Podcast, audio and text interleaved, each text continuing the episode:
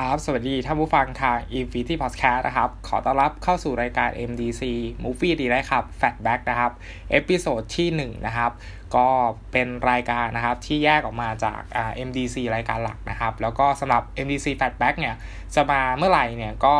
คาดเดาไม่ได้เลยนะครับ เพราะว่าขึ้นอยู่กับว่าตัวฟอร์มเนี่ยจะมีแรงมาานั่งพูดคุยนะครับ หรือว่านั่งอัดนะครับ ให้ท่านผู้ฟังได้ฟังกันหรือเปล่านะครับ เพราะว่า ตัวรายการหลัก MDC เนี่ยครับก็ต้องหาเวลาค่อนข้างยากอยู่นะครับ ในการที่จะไปดูภาพยนตร์ให้มันครบทุกเรื่องนะครับ เนื่องจากก็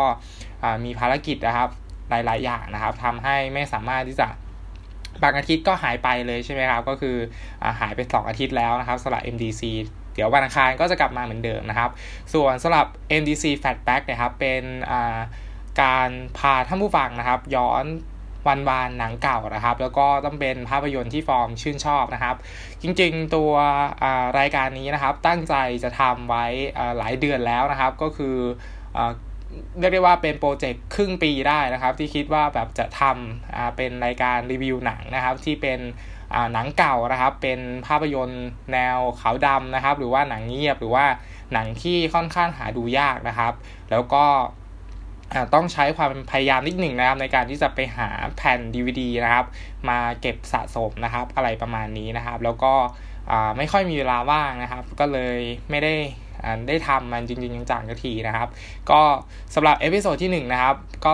จะขอรีวิวภาพยนตร์เรื่อง Metropolis นะครับ คือแบบนี้ครับต้องเล่าว่าแรงบันดาลใจในการทำ MDC Fatback นะครับ แล้วก็มีกำลังในการที่จะทำก็คือฟอร์มเนี่ย ได้ฟัง Mission to the Moon นะครับ แล้วก็รู้สึกว่า โอ้โหพี่เขาเนี่ยจัดทุกวันเลยนะครับ แล้วก็ดีด้วยนะครับ ทีนี้เราก็จัดแบบงองแงงมากนะครับ ไม่ค่อยดีเท่าไหร่ด้วยนะครับ ตอน MDC รายการหลัก แล้วก็คิดว่าถ้ามีผู้ฟังได้ฟังบ้างนะครับทัก ทัก 20 คนนะครับ30 คนหรือว่าร้อยคนขึ้นอะไรอย่างนี้ก็ดีใจแล้วนะครับ แล้วก็รู้สึกว่าได้กำลังใจจาก Mission Mission to the Moon นะครับ อันนี้ต้องให้เครดิตเขานะครับ ที่ทำให้มีกำลังใจนะครับ ที่จะจัด MDC Flashback นะครับ แล้วก็เป็น episode ที่1นะครับ แล้วก็ episode ที่2เนี่ยจะมาเมื่อไหร่เนี่ยก็ต้องรอแล้วกันนะครับ เพราะว่าตัวฟอร์มไม่รู้เหมือนกันนะครับ ว่า episode ที่2เนี่ยจะมาเมื่อไหร่นะครับ ส่วน MDC รายการปกติทุกวันอังคารอันนี้ก็ จะพยายามไม่ให้ขาดนะครับ จะมาเป็นประจำนะครับ ก็หายไปสองอาทิตย์นะครับ เพราะว่าติดภารกิจนะครับงานรัดตัวนะครับ ไม่ค่อยได้มีเวลาไปดูภาพยนตร์เลยนะครับ ส่วนวันอังคารนี้ก็จะกลับมาปกตินะครับสำหรับรายการ MTC นะครับ ก็ MTC Fatback เอพิโซดที่1นะครับภาพยนตร์ที่ฟอร์มหยิบมานะครับ เปิด สำหรับรายการนี้นะครับก็คือภาพยนตร์เรื่อง Metropolis นะครับ ก็เป็นภาพยนตร์ปี 1927 นะครับ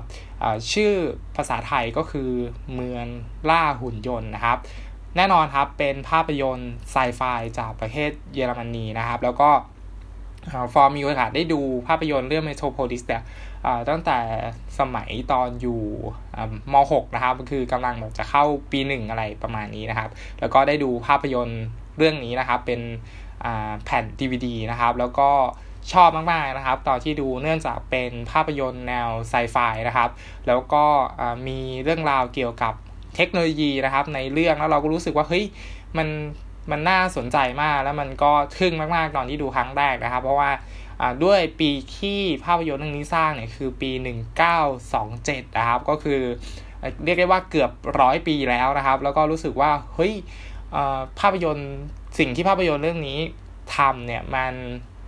เกิดขึ้นจริงในในยุคปัจจุบันนี้นะครับ แล้วก็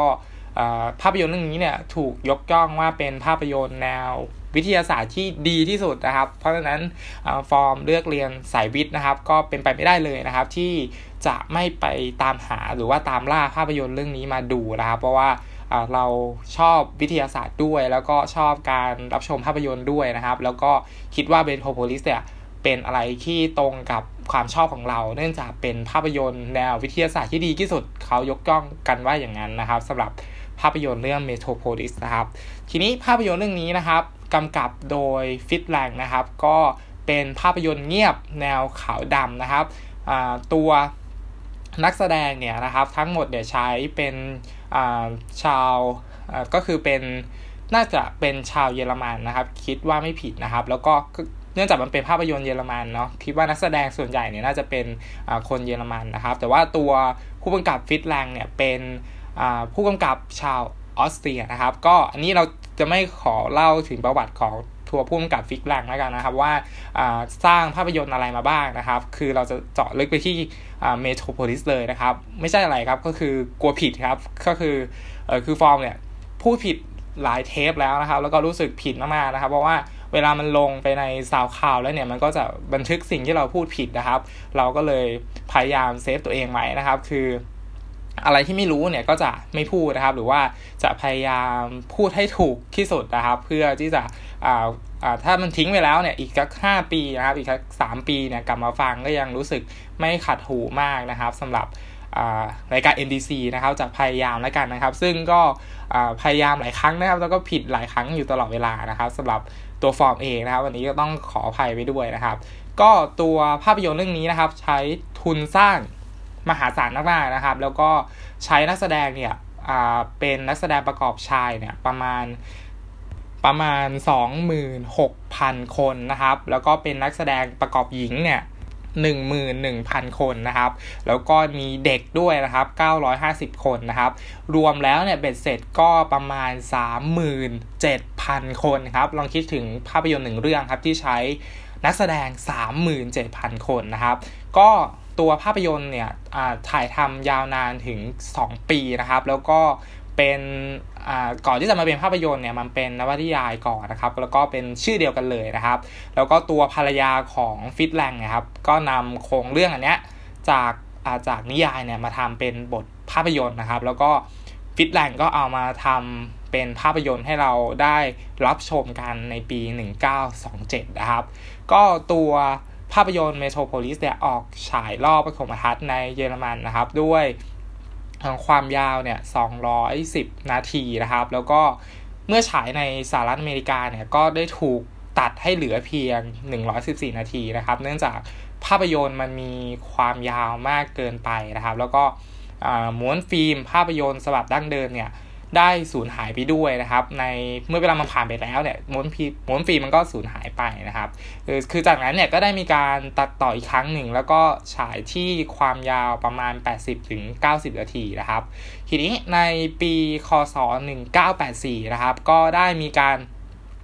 นำตัวภาพยนตร์นะครับ ออกมาฉายใหม่แล้วก็ตัดต่อให้เหลือความยาวประมาณ 80 นาทีนะครับ แล้วก็มีการทำดนตรีประกอบใหม่ด้วยนะครับ เป็นแนวแบบป๊อปล็อกอะไรประมาณนี้นะครับตัวภาพยนตร์เนี่ยมีการฉลองครบรอบ 75 ปีนะครับ ในปีคศ 2002 นะครับ แล้วก็ถ้านับถึงปีนี้เนี่ย ถ้านับถึงปีนี้ก็คือประมาณ 91 ปีแล้วนะครับสำหรับภาพยนตร์เรื่องนี้นะครับ แล้วก็มีการนำบูรณะนะครับ ด้วยคอมพิวเตอร์กราฟิกนะครับ เพิ่ม footage นะครับ จนมีความยาวได้ 123 นาทีนะครับ แล้วก็บันทึกเสียงใหม่นะครับเนื่องจากเป็นภาพยนตร์แนวขาวดำนะครับ ถ้าใครเคยได้รับชมเนี่ยก็จะมีเป็นเสียงดนตรีประกอบนะครับ แล้วก็มีตัวหนังสือขึ้นมานะครับ ในแต่ละฉากนะครับ เพื่อเพื่อบรรยายว่าฉากนั้นเนี่ยต้องการที่จะสื่อสารอะไรนะครับทีนี้ตัวเมโทรโพลิสนะครับ ก็สำหรับเราเนี่ยเราคิดว่าสิ่งต่างๆ ในหนังเนี่ยมันมันค่อนข้างพิเศษมากๆนะครับ เนื่องจากค่านับปีของมันคือ 1927 นะครับ แล้วก็สิ่งต่างๆที่มันมีในหนังเนี่ยมันเกิดขึ้นในในปัจจุบันนี้อย่างน่าเหลือเชื่อนะครับ แล้วก็เราก็รู้สึกไม่ไม่แปลกใจเลยนะครับ ที่ตัวภาพยนตร์เนี่ยมันจะมีบทภาพยนตร์ที่ ล้ำยุคสมัยมากๆ แล้วก็มีการกำกับที่ต้องอาศัยความคิดหรือว่าแนวคิด หรือว่าวิสัยทัศน์เนี่ยผสมจินตนาการค่อนข้างที่จะสูงมากๆนะครับ แล้วก็ยอมรับว่าที่เขาบอกว่าเป็นภาพยนตร์แนววิทยาศาสตร์ที่ดีที่สุดเรื่องหนึ่งของโลก แล้วก็อาจจะเป็นที่สุดตลอดกาลเนี่ยมันไม่ได้เกินจริงเลยนะครับตัวอย่างที่เราเห็นได้นะครับในหนังภาพยนตร์เรื่องนี้ก็คืออตัวภาพยนตร์เนี่ยมีรถไฟฟ้าครับ อันนี้น่าตื่นเต้นมากๆนะครับ คือตอนที่ฟอร์มดูเนี่ยนะครับก็เพราะมันก็มีรถไฟฟ้า BTS อยู่แล้วนะครับ แต่ว่าอย่างที่บอกไปว่าคือภาพยนตร์มันเก่ามากๆ แล้วมันมีการเมครถไฟฟ้าขึ้นมานะครับ หรือว่ามีตึกสูง ที่มันเยอะแยะมากมายนะครับ แล้วก็มีถนนที่มัน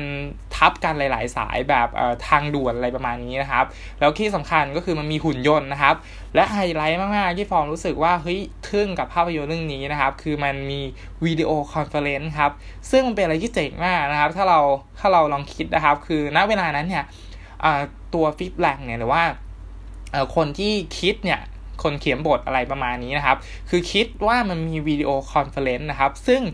เฮ้ย ณ เวลานั้นเนี่ย มันไม่มีโอกาสที่จะเป็นไปได้เลยนะครับ แต่ว่าทุกวันนี้เนี่ยเรา FaceTime กันได้ เราcall LINE กันได้ เรา video call กันได้แบบ เป็นเรื่องปกติครับ แต่ว่าณ เวลานั้นเนี่ย มันเป็นอะไรที่เจ๋งมากๆนะครับ ที่ตัวภาพยนตร์เนี่ย สามารถที่จะ จินตนาการว่าเฮ้ยต่อไปมนุษย์โลกข้างหน้าเนี่ยอีกอีกประมาณร้อยปี ประมาณอีก 80 ปีนะมันจะมีการ video conference ได้นะเว้ย ซึ่งเป็นอะไรที่โคตรพิเศษมากๆนะครับตอนที่ดูภาพยนตร์เรื่องนี้ครั้งแรกนะครับ แล้วก็ทั้งหมดเนี่ยถ่ายทอดผ่านมหานครที่ชื่อว่า Metropolis นะครับก็คือเป็นชื่อเรื่องเลยนะครับสิ่งต่างๆนะครับที่เกิดขึ้นในสมัยนั้นเนี่ยมันแทบจะเป็นไม่ได้เลยนะครับแทบจะเป็นไปไม่ได้เลยนะครับ ที่มันจะเกิดขึ้นณเวลานั้นนะครับ แต่ว่า เมื่อเวลามันผ่านไปแล้วจนถึงยุคที่เราอาศัยอยู่นะครับ สิ่งต่างๆ ที่ตัวภาพยนตร์มันนำเสนอเนี่ยมันกลับเป็นเรื่องที่ธรรมดามากๆอย่างที่เล่าไปนะครับ คือเราพบเจอสิ่งต่างๆ เหล่านี้ในชีวิตประจำวันจนแทบที่จะไม่รู้สึกว่ามันเป็นเป็นสิ่งที่พิเศษมากๆอะไรไปแล้วนะครับทีนี้นอกจากฉากที่มันที่เรารู้สึกหน้าที่เรารู้สึกมหัศจรรย์มากๆนะครับภายในเรื่องเนี่ยตัวหนังเองเนี่ยก็ยังถือเป็น ต้นกำเนิดของภาพยนตร์ไซไฟนะครับที่มีอิทธิพลอย่างมากในเวลาต่อมาจนถึงยุคปัจจุบันนะครับ อาชิอาทิเช่นนะครับภาพยนตร์เรื่อง The Best Runner นะครับปี 1982เนี่ยก็ก็ได้อิทธิพลมาจากภาพยนตร์เรื่องนี้ด้วยนะครับ หรือว่าตัวหุ่นยนต์มาเรียนะครับในเรื่องเนี่ยก็เป็นต้นแบบให้กับหุ่นยนต์ CTPO ใน Star Wars ใช่ไหมครับ แล้วก็เป็นเป็นตัวที่ ที่ถ้าใครจำได้นะ CTPO นะครับใน Star Wars 456 นะครับออีกทั้งเนี่ยตัวตัวหนังเนี่ยมันยังเต็มไปด้วยองค์ประกอบที่เป็นที่เขาเรียกว่าเป็น German Effectionist Cinema นะครับ ก็คือเป็นการแสดงภาพในในเรื่องเนี่ย ให้มันมีลักษณะแบบค่อนข้างชวนหลอนหรือว่าเหนือจริง surreal อะไรประมาณนี้นะครับ แล้วก็อาศัยภาพที่บิดเบี้ยวเนี่ย สะท้อน สภาพจิตใจของตัวละครในเรื่องนะครับ แล้วก็สิ่งต่างๆเนี่ยถูกออกแบบมาให้ค่อนข้างที่จะเหนือจริงแน่นอนอยู่แล้วนะครับ กับสิ่งที่เป็นอยู่ณปัจจุบันในเวลานั้นนะครับ ซึ่งทั้งหมดเนี่ยที่ Metropolis ได้ให้คนดูเนี่ยมันเป็นอะไรที่เรารู้สึกพิเศษมากนะครับ แล้วก็รู้สึกตื่นเต้นไปกับงาน ทั้งหมดนะครับ ซึ่งไม่ว่าจะเป็นงาน production ที่มันอลังการมากๆอยู่แล้วนะครับ หรือว่าเทคนิคการถ่ายทำที่ยอดเยี่ยมมากๆนะครับ รวมไปถึงวิธีการเล่าเรื่องที่แฝงสัญลักษณ์อะไรไว้ให้ให้ตีความนะครับ หรือว่าหรือว่าทำให้เราเห็นถึงจินตนาการนะครับว่าไอสิ่งที่เขาจินตนาการ หรือว่าคนยุค โบราณไม่โบราณสิ คนยุคยังไงดีก็คือคนยุคก่อนก่อนหน้าเนี่ยครับเขาจินตนาการนะครับ แล้วก็มันเกิดขึ้นในในยุคอนาคตของเรานะครับ ก็ ถึงแม้ว่าตัวภาพยนตร์เนี่ย ตอนฉบับที่ฟอร์มดูเป็นแผ่นดีวดีเนี่ย มันมีความยาว 2 ชั่วโมง 33 นาทีนะครับ แล้วก็เรื่องราวนะครับ มันมันเล่าถึงอะไร เล่ามาถึงตรงนี้เนี่ยเรายังยังไม่ได้เล่าเรื่องย่อเลยใช่ไหมครับ ว่าไอ Metropolis เนี่ยมันเล่าเกี่ยวกับอะไรนะครับ ก็ตัวภาพยนตร์เนี่ยมันแบ่งออกมาเป็น 3 ช่วงนะครับ ก็คือพูดง่ายๆเป็น 3 องค์นะครับ ก็ตัวหนังเนี่ยมันมันมีเรื่องราวแล้วก็มีข้อความที่ต้องการที่จะ สื่อสารแล้วเราคิดว่ามันตรงไปตรงมา คือมันไม่สลับซับซ้อนหรือว่าทรมานในการดูด้วยความยาว 2 ชั่วโมงครึ่งนะครับ คือจัดไปในทางที่ค่อนข้างดูได้สนุกด้วยซ้ำนะครับ คือ คือตัวเราอาจจะชอบด้วยครับ ตัวฟอร์จะชอบด้วยก็เลยดูแล้วรู้สึกสนุกนะครับ แล้วก็ตัวหนังเองเนี่ยมันหยิบประเด็นอะไรนะครับที่ที่มันน่าสนใจนะครับ เราคิดว่า ตัว Metropolis เนี่ยหยิบประเด็นเพียงประเด็นเดียวนะครับ คือเรื่องชนชั้นแรงงานเนี่ยมาเล่นแบบสุดขั้วแล้วก็เป็นแกนหลักในการขับเคลื่อนอเรื่องราวทั้งหมดนะครับ ก็คือมันเป็นสังคมเมืองนะครับ คือ Metropolis แต่มันแยกเป็นชนชั้นระหว่างระหว่างคนที่อยู่ข้างบนกับคนที่อยู่ข้างล่างอย่างชัดเจนนะครับ ก็ตัวภาพยนตร์เนี่ยนำเสนอเรื่องราวการต่อสู้ระหว่างชนชั้นกรรมกรแล้วก็ ผู้ปกครองเมืองนี้นะครับ ตัวละครหลักในเรื่องเนี่ยทำหน้าที่ของตัวเองเนี่ยแตกต่างกันอย่างชัดเจนนะครับ ก็คือเป็น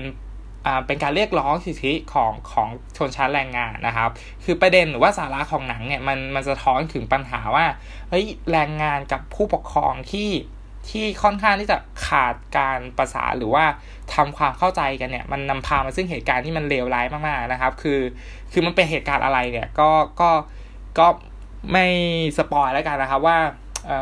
แต่ว่าอยากเล่าจริงๆนะว่ามันเกิดเหตุการณ์อะไรในเรื่องนะครับ แต่ว่าถ้าใครเคยดูแล้วเนี่ยก็จะเก็ตนะครับว่าเฮ้ยสุดท้ายแล้วเนี่ยการที่แรงงานกับผู้ปกครองเนี่ยไม่ได้ประสานงานหรือว่าทำความเข้าใจกันเนี่ยมันนำพามาซึ่งจุดจบของเมืองเมืองนี้อย่างอย่างอย่างที่ไม่ควรจะเป็นเลยนะครับ ซึ่งทั้งหมดเนี่ย มันสะท้อนถึงเมืองที่เจริญก้าวหน้าแต่ว่าขาดการดูแลใส่ใจนะครับ แล้วก็แรงงานเนี่ยเปรียบเสมือนทาสของคนชนชั้นบนนะครับ ที่อาศัยอยู่ใต้ดินเนี่ยแล้วก็ทำหน้าที่ทำหน้าที่เพียงดูแลเครื่องจักรอย่างเดียวเลยนะครับ ให้มันทำงานไปปกติ นะครับเพื่อให้คนที่อยู่ข้างบนเนี่ยได้ใช้ไฟได้ใช้ทรัพยากรอะไรพวกนี้เต็มที่เลยนะครับ แต่ว่าพวกกรรมกรก็จะแบบทำงานกันหามรุ่งหางค่ำนะครับ ก็คือไม่ได้หยุดพักเลยนะครับ ก็ทั้งหมดเนี่ยมันจึงเกิดการต่อสู้กันนะครับ แบบที่สันติวิธีบ้างนะครับ หรือว่าใช้กำลังบ้างนะครับ ก็ เราก็จะเห็นนะครับว่าการต่อสู้ของชนชั้นแรงงานเนี่ยอ่ามันแบ่งออกมาเป็น 2 แบบด้วยกันนะครับในในในความรู้สึกของฟอร์มนะครับ ก็คือมันจะมีแรงงานบางส่วนหนึ่งนะครับ ที่ใช้แค่แค่มืออย่างเดียวก็คือ ใช้แรงงานเพื่อให้ได้ผลตามเป้าหมายที่วางไว้นะครับ ซึ่งคนเหล่านี้ก็ไม่มีวิสัยทัศน์อะไรเลย ก็คือเป็นแค่เบี้ยล่างก็คือใครสักอะไรมาให้ทำอะไรก็ทำนะครับ ส่วนมันจะมีอีกคนอีกด้านหนึ่งนะครับ ก็คือเป็นแรงงานที่เป็นนักคิดนะครับ ก็เป็นพวกนี้จะเป็นเหมือนพวกวิศวกรที่แบบเป็นเป็นมันสมองอะไรประมาณนี้คอยวางแผนว่าเฮ้ยงานตรงนี้จะต้องทำแบบนี้นะ มันจะต้องเป็นแบบนี้นะอะไรประมาณนี้นะครับ แล้วก็มีพวกนี้ก็จะ ก็จะใช้ความคิดนะครับ ซึ่งคนที่ใช้ความคิดพวกนี้ส่วนมากจะเป็นหัวหน้าใช่ไหมครับแล้วก็เป็นคนที่อยู่ข้างบนนะครับ แล้วก็สั่งมาให้พวกแรงงานเนี่ยที่ไม่ได้ใช้ความคิดเนี่ยก็ทำหน้าที่ตรงนี้ไปอะไรประมาณนี้นะครับ ทีนี้นะครับมันมีตัวละครนะครับที่ที่ผุดขึ้นมาแล้วครับ แล้วก็เป็นแกนการในเรื่องเลยนะครับ เป็นคนที่คอยประสานนะครับ ให้นักคิดนะครับกับแรงงานเนี่ยเข้าใจกันนะครับ แล้วก็เชื่อม 2 คนเนี้ยเข้าด้วยกันนะครับ คือเชื่อม 2 บุคลิกเนี้ยเข้าด้วยกันนะครับ ซึ่งคนเนี้ยเป็นเป็นตัวละครหลักนะครับ แล้วก็เป็นตัวละครที่เข้ามาเติมเต็มทำให้แรงงานกับนักคิดเนี่ยได้แบบคุยกันได้เข้าใจกันแล้วก็ได้สื่อสารกันนะครับ ก็คนนี้เราจะเรียกว่าเป็นผู้ไกลเกลี่ยนะครับ แล้วก็เรารู้สึกว่ามันสามารถที่จะสร้างข้อตกลงให้ทั้งสองเนี่ยร่วมมือทำงานกันให้บรรลุเป้าหมายไปได้ด้วยดีนะครับ ก็ พอดเรื่องคร่าวๆมันก็ประมาณนี้นะครับ ฉะนั้นแล้วเนี่ยเราจึงรู้สึกว่าเออตัวภาพยนตร์เนี่ยมันให้ข้อคิดระหว่างชนชั้นกรรมกร แล้วก็เจ้านายได้ดีนะครับ รวมไปถึงให้คนประสานด้วยนะครับ ได้ได้ดีที่สุดเรื่องหนึ่งเลย ก็คือประสานระหว่างกรรมกรกับเจ้านาย ระหว่างคนใช้กับ กับเจ้านายแล้วก็ต้องมีคนประสานอะไรประมาณนี้นะครับ ซึ่งก็เป็นเรื่องราวที่นำเสนอตรงไปตรงมานะครับ แล้วก็เข้าใจง่ายในในผลลัพธ์ต่างๆ ของเหตุการณ์ที่มันเกิดขึ้นในภายหลังนะครับ ก็ท้ายสุดแล้วนะครับสำหรับ Metropolis นะครับ ก็ถือเป็นภาพยนตร์ไซไฟคลาสสิกนะครับ ที่ดีที่สุดเรื่องหนึ่งในโลกเลยนะครับสำหรับความคิดเราแล้วกันนะครับ เราคือรู้สึกว่ามันมันดีมากๆนะครับสำหรับ Metropolis แล้วก็ตัวหนังเนี่ยมีทั้งความสนุกมีทั้งข้อคิด เกี่ยวกับชนชั้นนะครับ แล้วก็มีมีการต่อสู้ที่สันติวิธี การใช้ความรุนแรง แล้วก็นำเสนอในเรื่องราวที่เข้าใจง่าย ไม่ได้สลับซับซ้อนจนเกินไปนะครับ แม้ว่าตัวภาพยนตร์เนี่ยมันจะเป็นงานขาวดำแล้วก็ 1927เนี่ยเราก็ยังรู้สึกว่ามันค่อนข้างที่จะมีวิสัยทัศน์แล้วมันก็ยังใหม่อยู่กับกับแนวความคิดแล้วก็งาน production ของมันนะครับ ก็ ทั้งหมดเนี่ยมันจึงทำให้เราดูภาพยนตร์เรื่องนี้ได้แบบ แบบไม่ไม่ได้รู้สึกเบื่อไปว่ามันเป็นขาวดำมันเป็นหนังเงียบมันความยาวมันสองชั่วโมงครึ่ง แล้วต้องแบบทรมานในการดู คือเรารู้สึกดูได้สบายๆมากๆนะครับ แล้วก็ใครก็ตามนะครับที่ที่คิดว่าชอบภาพยนตร์แนวไซไฟหรือว่าวิทยาศาสตร์เนี่ยเราคิดว่าภาพยนตร์เรื่องนี้น่าที่จะตอบโจทย์แล้วก็ทำให้เกิด แรงบันดาลใจในการที่จะแบบชอบวิทยาศาสตร์ต่อไปนะครับ แล้วเราก็คิดว่าตัวภาพยนตร์เนี่ยเป็นอะไรที่น่าสนใจมากๆ แล้วก็น่าที่จะลองหามาดูกันสักครั้งหนึ่งนะครับ หรือว่าใครที่ชื่นชอบการรับชมภาพยนตร์เนี่ยก็แนะนำ Metropolis นะครับ1927 นะครับ อันนี้ก็รับรองได้ว่าคือถ้าใครไม่เคยดูแล้วได้ดูครั้งแรกเนี่ย เราคิดว่าทุกคนน่าที่จะรู้สึกตะลึงว่าเฮ้ย ณเวลานั้นเนี่ยฟิปแลงเนี่ยเขาคิดอะไรอยู่แล้วเขาแล้วเขาสร้างอะไรพวกนี้ขึ้นมาได้ได้ได้ขนาดนี้มันมันมันเจ๋งมากๆแล้วมันก็มีวิธีการเล่าเรื่องที่รวมถึงแนวคิดที่มันล้ำยุคสมัยไปมาก ๆ จนจนเราอดคิดไม่ได้ว่าเฮ้ยภาพยนตร์ยุคปัจจุบันเนี่ยครับ แล้วที่ที่มันแบบล้ำมาก ๆ แบบอินเตอร์เซลล่าหรือว่าภาพยนตร์ที่แบบไซไฟจ๋ามากๆหรือ Gravity อะไรเงี้ยประมาณนี้นะครับ ซึ่งเป็นภาพยนตร์ไซไฟที่มันเยอะมากในยุคปัจจุบันเนี่ยเราเราแค่ไม่จะแบบไปตัดสินมันมันไปเลยไม่ได้ว่าเฮ้ยมันไม่มีทางเกิดขึ้นจริงนะครับ เพราะว่าถ้าดูจาก Metropolis เนี่ยหนึ่งเก้าสองเจ็ดนะครับ รถไฟฟ้านะครับอ่า video conference นะครับเอ่อหุ่นยนต์นะครับ ทุกสิ่งอย่างนะครับที่เคยเกิดจินตนาการขึ้นตอนปี 1927เนี่ยมันมีอยู่จริง ๆ แล้วนะครับ ก็ในในยุคปัจจุบันนี้ไม่ว่า เวลามันจะผ่านไปนานเกือบร้อยปี มันมีจริง ๆ นะครับ เพราะฉะนั้นเราแค่ไปจับไปตัดสินไม่ได้เลยว่าภาพยนตร์ไซไฟในยุคปัจจุบันนี้นะครับไอสิ่งต่างๆที่มันอยู่ในภาพยนตร์เนี่ยมันจะไม่มีทางเกิดขึ้นได้นะครับ มันอาจจะเกิดขึ้นได้นะครับ ถ้าเรามีอายุไปถึงร้อยปีไปถึง 200 ปี เราอาจจะได้เห็นสิ่งประดิษฐ์ต่างๆ ที่ตัวภาพยนตร์ไซไฟทั้งหลายเนี่ยได้สร้างขึ้นมาตอนที่มัน เป็นไปไม่ได้ แต่ว่าอีกร้อยปีข้างหน้ามันเป็นไปได้อย่างที่ภาพยนตร์เรื่อง Metropolis ได้ทำนะครับ ก็สำหรับ MDC นะครับ Flashback นะครับ episode ที่1นะครับ ก็ต้องขอจบรายการไว้เพียงเท่านี้นะครับ ก็ผิดพลาดประการใดนะครับ ต้องขอกราบอภัยไว้ในที่นี้นะครับ ก็ ทั้ง MDC รายการหลักด้วย แล้วก็ MDC รายการนี้ด้วยนะครับสำหรับเรื่องหน้านะครับ MDC Flashback นะครับจะเป็นเรื่องอะไรนะครับ ก็ติดตามรับฟังได้นะครับ ทางเครือ Infinity Podcast นะครับสำหรับวันนี้นะครับ ผมฟอร์มนะครับต้องขอจบรายการไว้เพียงเท่านี้นะครับ แล้วพบกันใหม่นะครับใน episode หน้านะครับสำหรับวันนี้นะครับ ขอให้รับชมภาพยนตร์อย่างมีความสุขนะครับ สวัสดีครับ